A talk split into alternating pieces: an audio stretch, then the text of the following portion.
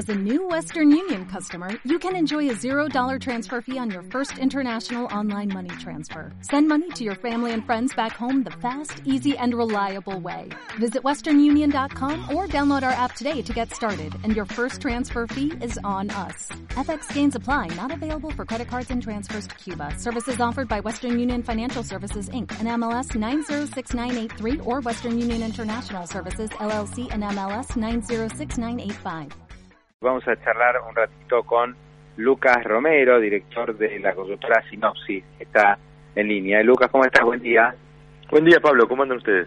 ¿Qué tal? ¿Qué tal, Lucas? Gracias eh, por atendernos. No, por favor. Eh, bueno, eh, divulgaste un, un estudio de, de opinión, ¿no? De, de, cómo están las cosas, cómo, cómo se están viendo distintas regiones en la Argentina. Eh, primero me gustaría arrancar por el tema económico. Eh, ahí preguntaste a, a los que participaron de la encuesta qué opinan de Sergio Massa y si puede llegar a controlar la inflación y las respuestas no fueron muy positivas en ese sentido.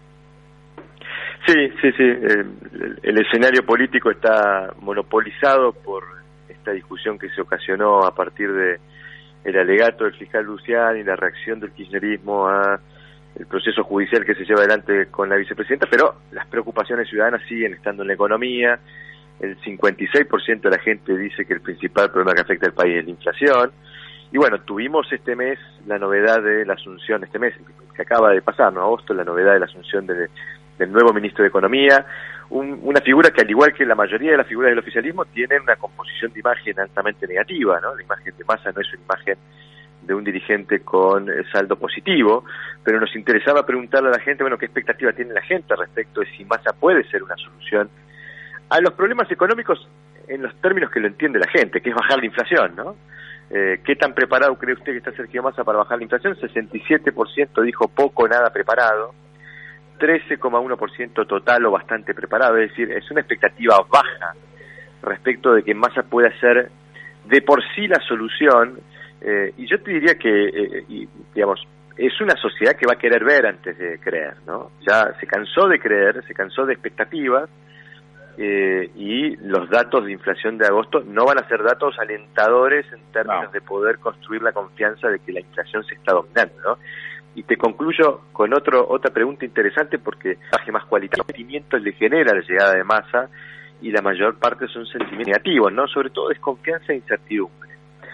Desconfianza, digamos, de vuelta, ¿no? Este es un gobierno que ha prometido mucho y ha cumplido poco y eso se paga en términos de reputación, en términos de credibilidad con lo cual es difícil que la sola enunciación de una expectativa, vamos hacia allá, sea efectiva para convencer a la gente.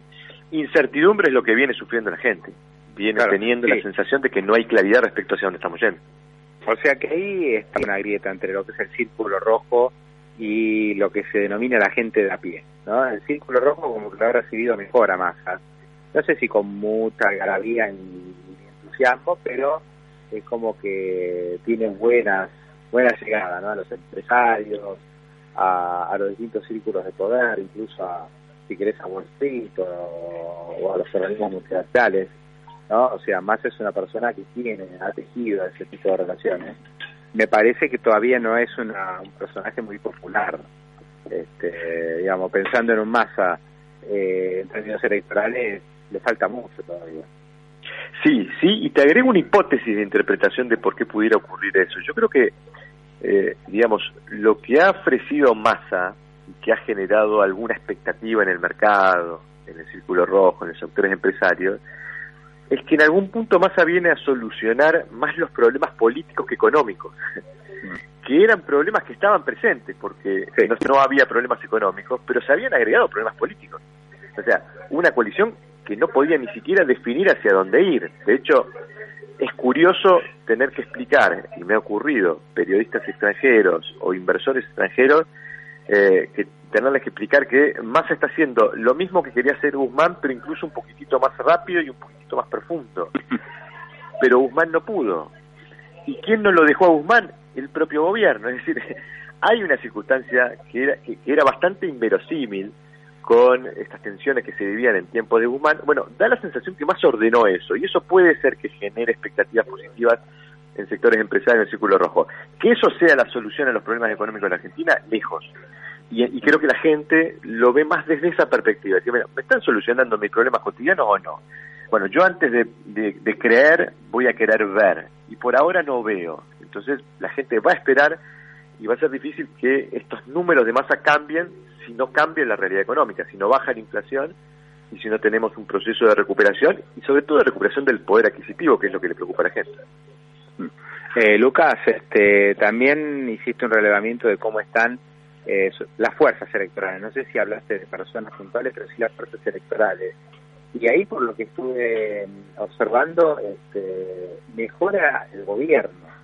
O sea, aún desde bastante abajo hay una mejora relativa del frente de todos. No sé si por eh, cuestiones propias, digamos, por, por, algo que estén haciendo bien, o en realidad porque Javier Milei sigue creciendo y le saca votos a la oposición, ¿es así? Bueno, hiciste bien en preguntar eh, las marcas, los espacios, porque una primero mirar un poquitito las tendencias en función de qué generan cada uno de los espacios, ¿no? Porque después candidatos a presidente tenemos demasiados y es muy difícil a veces eh, mensurar el escenario con tantas candidaturas dando vuelta porque uno pone, saca candidatura y eso va modificando los números. Pero, y, y, hago foco en esto porque lo que veníamos viendo, sobre todo en julio, es un nivel muy bajo de competitividad de la marca frente a todo. Y ahí nosotros veníamos trabajando una hipótesis, y es que la marca se ha venido devaluando. Este proyecto del Frente de Todos, que nació en 2019, bueno, le fue mostrando primero a los votantes independientes, pero después a los votantes propios, a los votantes convencidos, que parecía un proyecto fallido, ¿no? Las peleas internas. Digo, ¿quién podía creer que el Frente de Todos, en julio, en el medio de esa pelea feroz que sufrió el oficialismo internamente hablando, el Frente de Todos podía ser una marca atractiva? Bueno, lo que registramos en agosto es una recuperación de la marca, una recuperación marginal, pero que tiene que ver con, digamos, el piso de comparación estábamos hablando contra el dato de julio, que fue un dato, el peor dato de toda la serie, en un contexto donde el oficialismo estaba resquebrajado y casi no, no, se sabía si podía llegar al 2023. Entonces, la mejora tiene que ver con eso y, y, remarco esto porque posiblemente todavía esté subestimado el potencial electoral del oficialismo. ¿Qué quiero decir? Que si uno pregunta por la marca, lo que registra es un nivel más bajo. Ahora, cuando uno pregunta por candidatos, y suma todos los candidatos del oficialismo, el potencial electoral del gobierno se acerca más al 30%. Eh, pongo el dato porque no, no lo comenté, la intención de voto hacia la marca es 24-4. Fíjense, un, eh, un 25% de intención de voto, eso es muy bajo, es mucho más bajo de lo que el gobierno sacó el año pasado. Sí, sí, eh, es el piso que uno estima que tiene la propia Cristina Kirchner. Es decir, bueno, es, mucho más negativa, pero el 25% tiene. Exactamente. Entonces la mejora fue esa. Y también es cierto lo que mencionás en tu pregunta, que registramos en este mes una ligera caída de, la intención de voto hacia el frente, hacia Juntos por el Cambio, y un incremento de intención de voto hacia espacios libertarios, liberales, que eso también hay que tomarlo con pinzas porque eh, todavía no está construida la noción de espacio de espacio, que hoy tiene como referencia emblemática a mi ley no todo lo que es libertarios liberales es intención de voto. Mira, y hay gente que a lo mejor se inclina más por Spert, y la relación entre Spert y Milei no es una relación buena, no es una, no es una, alianza política. Entonces, hay, hay, que tener también alguna, alguna, algún cuidado en, cómo se observa ese dato de intención de voto. Pero en todo caso, sí es cierto, y esto está claro a la luz de lo que venimos viendo no solo nosotros, sino la mayoría, que hay una novedad en el escenario. Esto no estaba en el 2021, nueve meses atrás, que es una intención de voto cercana al 20% de gente que dice yo quiero votar espacios liberales, libertarios. Y yo creo que ahí tiene que ver con algo que creo que hemos venido conversando con vos, Pablo, en otras oportunidades. Cuando uno le pregunta a la gente, ¿usted qué va a buscar en el cuarto oscuro el año que viene? El 75% te dice un cambio. Entonces, eso ya te predispone la característica del proceso electoral. La gente está disconforme con lo que le está pasando y quiere un cambio. Ahora, dentro de ese universo de gente que quiere un cambio, están los que se inclinan mayoritariamente por Juntos por el Cambio, sigue siendo la opción electoral más eh, con más adherentes, pero hay una porción, digamos, eh, nada despreciable de gente que además de un cambio quiere algo nuevo. Y cuando quiere algo nuevo se abraza a lo que representa hoy en términos de ideas, lo opuesto a lo que está, lo que está viviendo, no lo que está viendo. Entonces creo que ahí hay una eh, explicación de por qué mi ley está capitalizando ese sentimiento de gente que quiere algo nuevo y que además quiere ideas contrarias a las que viene viendo en ejecución a lo largo de los últimos años eh, y que marcan quizás también un ocaso de esta suerte de cosmovisión estaocéntrica que hemos tenido a lo largo de los últimos años en Argentina y que el Estado resuelve todo, ¿no? Y posiblemente sí, yo tampoco sé, Lucas, yo, yo no sé si es un tema de algo nuevo o bronca por lo viejo, ¿no? Bronca por sí, claro. Yo no sé si bien que, o sea, o, o, parece algo parecido, pero creo que hay más un tema de bronca y de estar harto ya de lo que uno este, observa de, las dos fuerzas electorales principales, porque las dos han fracasado. ¿eh? Este, después cada uno le, le pondrá su, digamos, este, su rango al fracaso. Eh, y entonces buscas algo distinto. Puede ser que sea algo nuevo o es la bronca por todo lo que salió mal.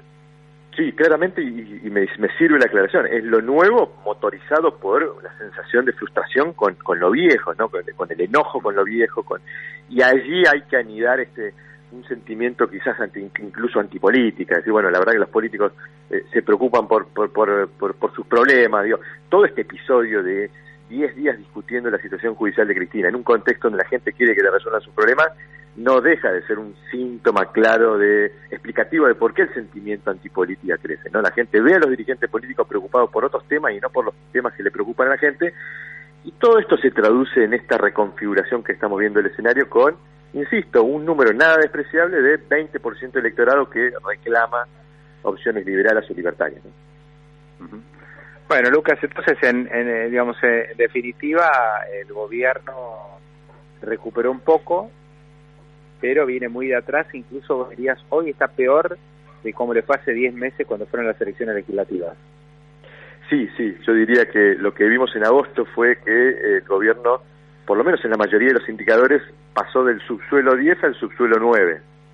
Ahora, hay un dato interesante que también ayuda a entender el contexto, ¿no?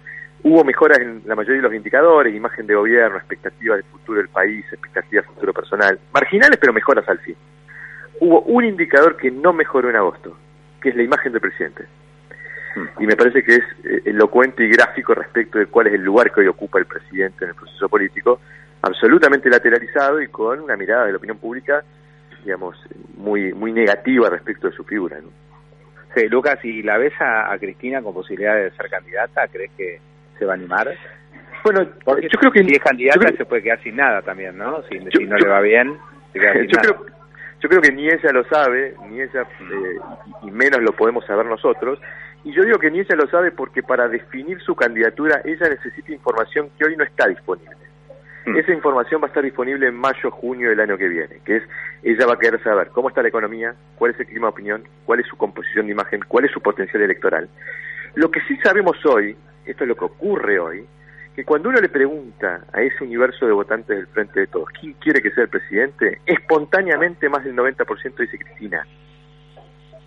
Es decir, lo que quedó de base de apoyo, de, base de sustentación de este gobierno, es esencialmente un electorado que tiene un sentimiento de adhesión, de simpatía y reconoce el liderazgo de Cristina.